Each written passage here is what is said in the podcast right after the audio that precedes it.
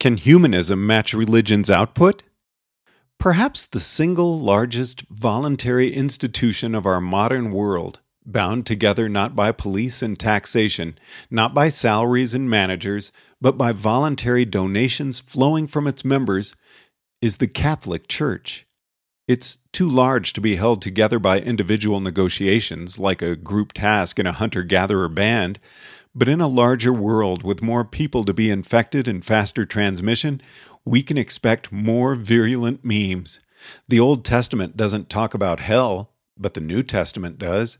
The Catholic Church is held together by affective death spirals around the ideas, the institutions, and the leaders, by promises of eternal happiness and eternal damnation. Theologians don't really believe that stuff, but many ordinary Catholics do by simple conformity of people meeting in person at a church and being subjected to peer pressure, etc.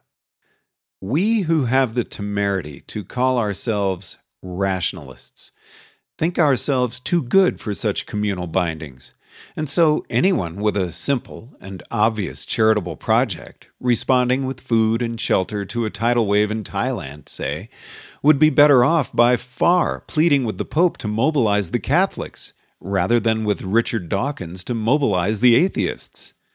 For so long as this is true, any increase in atheism at the expense of Catholicism will be something of a hollow victory, regardless of all other benefits. True, the Catholic Church also goes around opposing the use of condoms in AIDS ravaged Africa. True, they waste huge amounts of the money they raise on all that religious stuff. Indulging in unclear thinking is not harmless. Prayer comes with a price. To refrain from doing damaging things is a true victory for a rationalist, unless it is your only victory, in which case it seems a little empty. If you discount all harm done by the Catholic Church and look only at the good, then does the average Catholic do more gross good than the average atheist, just by virtue of being more active? Perhaps if you are wiser but less motivated, you can search out interventions of high efficiency and purchase utilons on the cheap. But there are few of us who really do that, as opposed to planning to do it someday. Now, you might at this point throw up your hands saying, for so long as we don't have direct control over our brain's motivational circuitry, it's not realistic to expect a rationalist to be as strongly motivated as someone who genuinely believes that they'll burn eternally in hell if they don't obey. This is a fair point. Any folk theorem to the effect that a rational agent should do at least as well as a non rational agent will rely on the assumption that the rational agent can always just implement whatever irrational policy is observed to win. But if you can't choose to have unlimited mental energy, then it may be that some false beliefs are, in cold fact, more strongly motivating than any available true beliefs. And if we all generally suffer from altruistic acrasia, being unable to bring ourselves to help as much as we think we should, then it is possible for the God fearing to win the contest of altruistic output.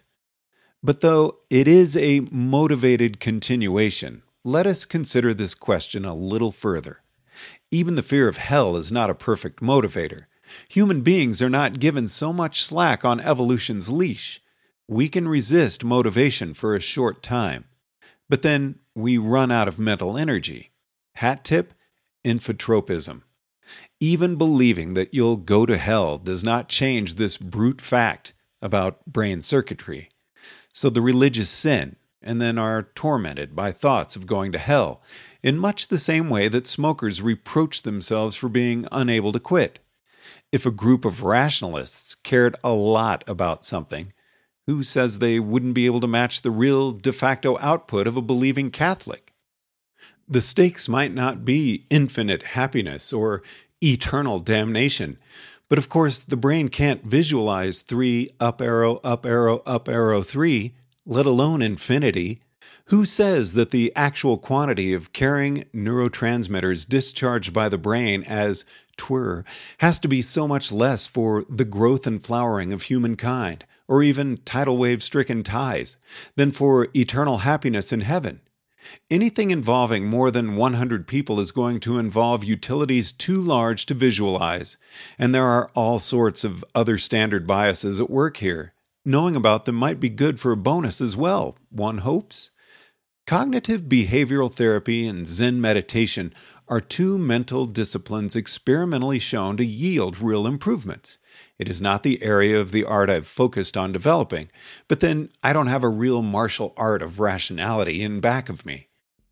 If you combine a purpose genuinely worth caring about with discipline extracted from cognitive behavioral therapy and Zen meditation, then who says rationalists can't keep up? Or even more generally, if we have an evidence based art of fighting acrasia with experiments to see what actually works, then who says we've got to be less motivated than some disorganized mind that fears God's wrath? Still, that's a further future speculation that it might be possible to develop an art that doesn't presently exist. It's not a technique I can use right now. I present it just to illustrate the idea of not giving up so fast on rationality understanding what's going wrong, trying intelligently to fix it, and gathering evidence on whether it worked, this is a powerful idiom, not to be lightly dismissed upon citing the first disadvantage. Really, I suspect that what's going on here has less to do with the motivating power of eternal damnation and a lot more to do with the motivating power of physically meeting other people who share your cause.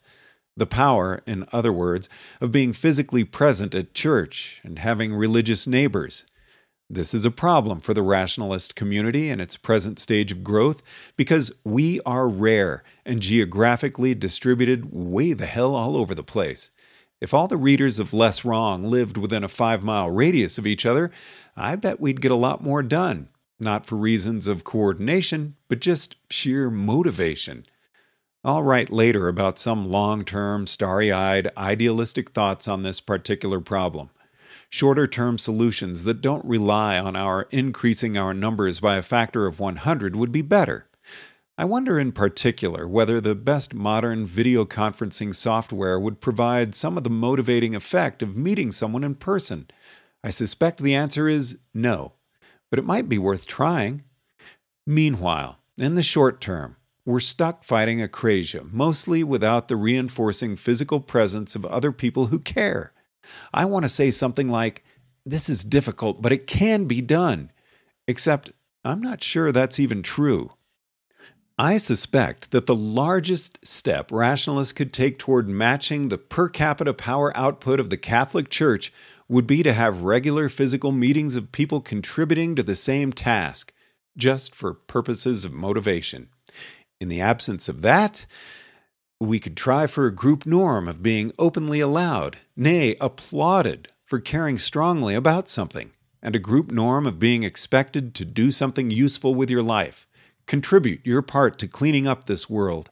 Religion doesn't really emphasize the getting things done aspect as much. And if rationalists could match just half the average altruistic effort output per Catholic, then I don't think it's remotely unrealistic to suppose that with better targeting on more efficient causes, the modal rationalist could get twice as much done. How much of its earnings does the Catholic Church spend on all that useless religious stuff instead of actually helping people? More than 50%, I would venture. So then we could say, with a certain irony, though it's not quite the spirit in which we should be doing things, that we should try to propagate a group norm of donating a minimum of 5% of income to real causes, 10% being the usual suggested minimum religious tithe. And then there's the art of picking causes for which expected utilons are orders of magnitude cheaper for so long as the inefficient market in utilons lasts. But long before we can begin to dream of any such boast, we secular humanists need to work on at least matching the per capita benevolent output of the worshippers.